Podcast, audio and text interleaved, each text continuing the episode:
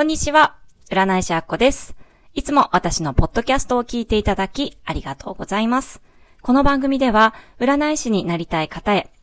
占いの館や電話占い師会社に所属するような所属占い師ではなく、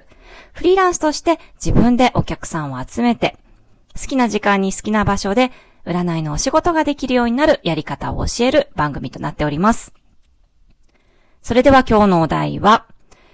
占い師は悩みやすい？もしくは病みやすい？についてお伝えしていきたいと思います。えー、先日ですね、私、あの、ちょっと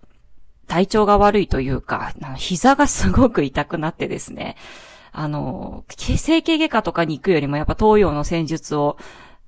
やっぱしてますので、やっぱ漢方とか、あと、鍼灸針とかお灸とかですね、そういったものに興味があって、この前、漢方薬局にですね、ちょっと引っ越し先からですね、近いところを探してですね、吉報で行ってみたんですよ。で、やはりですね、やっぱ漢方の先生っていうのは、結構やっぱ占いのこと、引用語行とかですね、そういったことも知ってあってですね、あの、私の戦術である旧世紀学も、あの、ご存知の方だったんですね。あの、えー、本命性は何ですか？とか聞かれてですね。あの、その方は三匹木星さんの先生だったんですけれども、まあいろいろ占いの話も盛り上がったということで、その中でですね、ちょっと気になること言ってあったんですよ。で、そ、それが、まあいや、僕もですね、って占い師の方、この仕事をしだしてたくさんいらっしゃったんですけれども、結構な方がですね、いろんな人の悩みを聞いて、なんかどんどんボロボロになっていっちゃって、占い師辞めちゃった方とかいらっしゃるんですよね。だから、占い師さんって大変じゃないですかっていう、あの、ご意見をいただいてですね。あー、確かにこれってあるあるだなと思って、ちょっと今日の、あの、お題にさせていただきました。はい。あの、もちろんですね、占い師になる方ってやはり、ほとんどの方が結構人生にやっぱ苦労されてる方が多いんですよね。私もかつて占い師になるきっかけになったのが、やっぱ離婚とか、あと病気になって、そして仕事も職も失って、ってなった時に、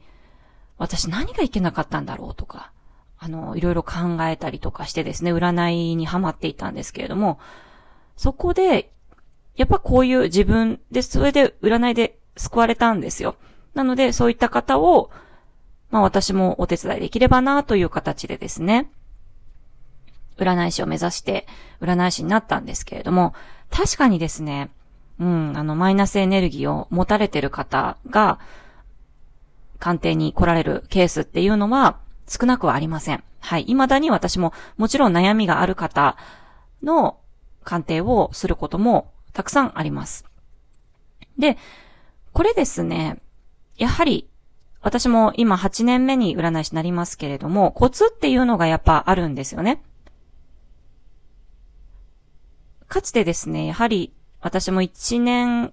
から3年ぐらいかな、占い師になって、やっぱりいろいろ結構、うん、精神的に病んである方とかが多くって、やっぱその方に感情移入しちゃってですね、なんかそれが抜けなくって体調が悪くなったりとか、なんか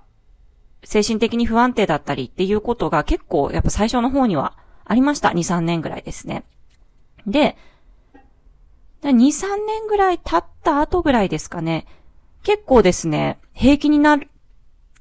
たんですよね。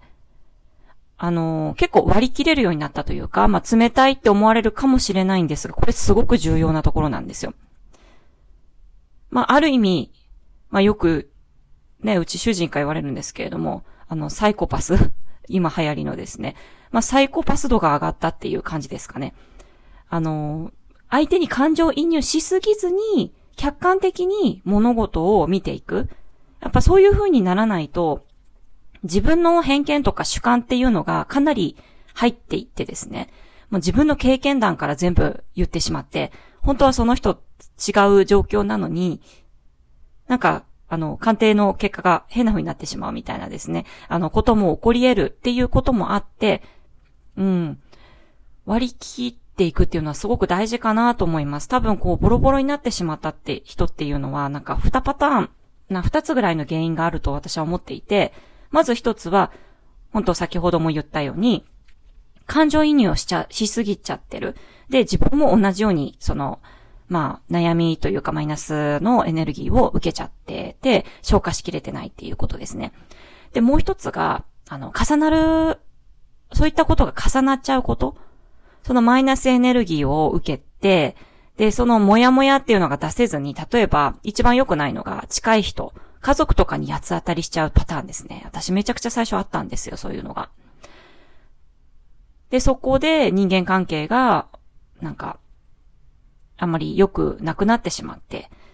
で、結果的に自分の人生も病んでしまうみたいなね。まあそういったことって結構あるあるだと思うんですよ。で、気づかない方が多い。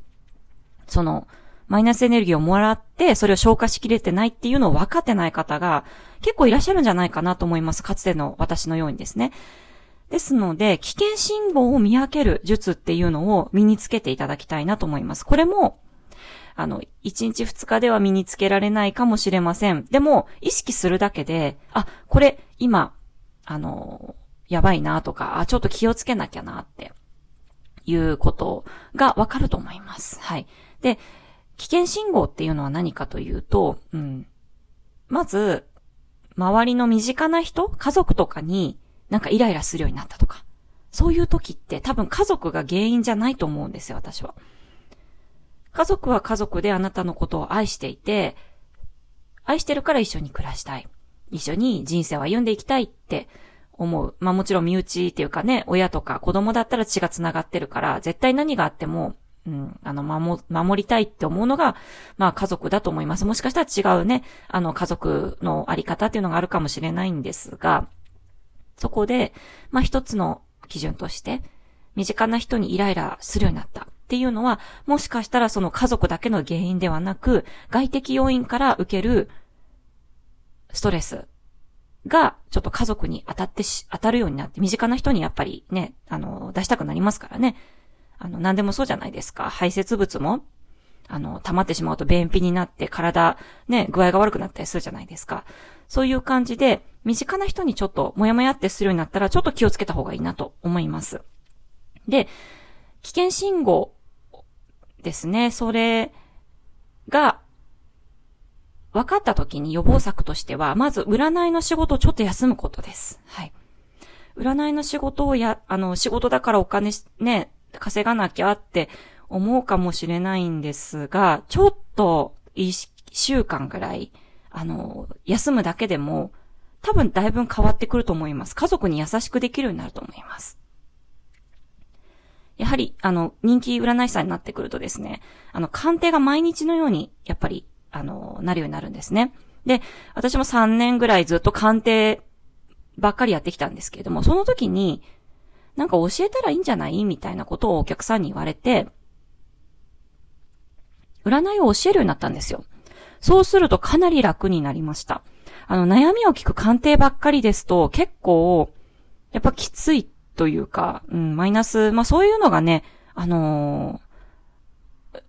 苦じゃないあの、方もいらっしゃると思うんで、そういった方はずっと鑑定をされていいと思うんですけれども、どちらかというと私は、うん、なんか悩みをずっと聞くっていうよりも、なんか自分の、自分で解決するあの、悩みを聞いてあげても、やっぱり解決にならないことって結構あったりとかして、それよりも、お客様の自分の心の中とか、あの、基盤となるものを改善していかないと、もしかしたらその悩みは消えないかもしれない。その悩みというか、まあ、周りを変えようと思っても変えることはできないですが、自分を変えることってできますよね。なので、予防策としてはまあ、休むこと、そして占いのスタイルを変えることも一ついいんじゃないかなと思います。これをすることによってですね、だいぶ、あの、私は軽くなりました。はい。そうするとですね、あの、やっぱり発信方法とかも大事になってきます。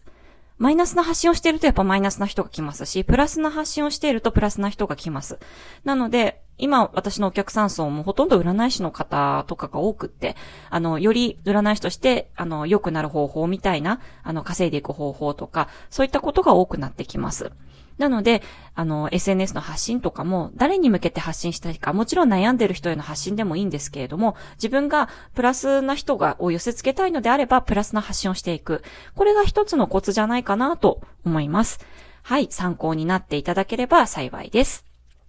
では最後告知をして終わりたいと思います。私の新作の電子書籍フリーランスの占い師がお金に愛され、SNS で人気になる方が500円で、えー、ダウンロードできます。そして無料で受け取りたい場合は、私の LINE 公式アカウントから URL を発行しておりますので、ぜひお気軽に登録いただければと思います。はい、それでは最後まで聞いていただきありがとうございます。次回のエピソードもお楽しみに。あっこでした。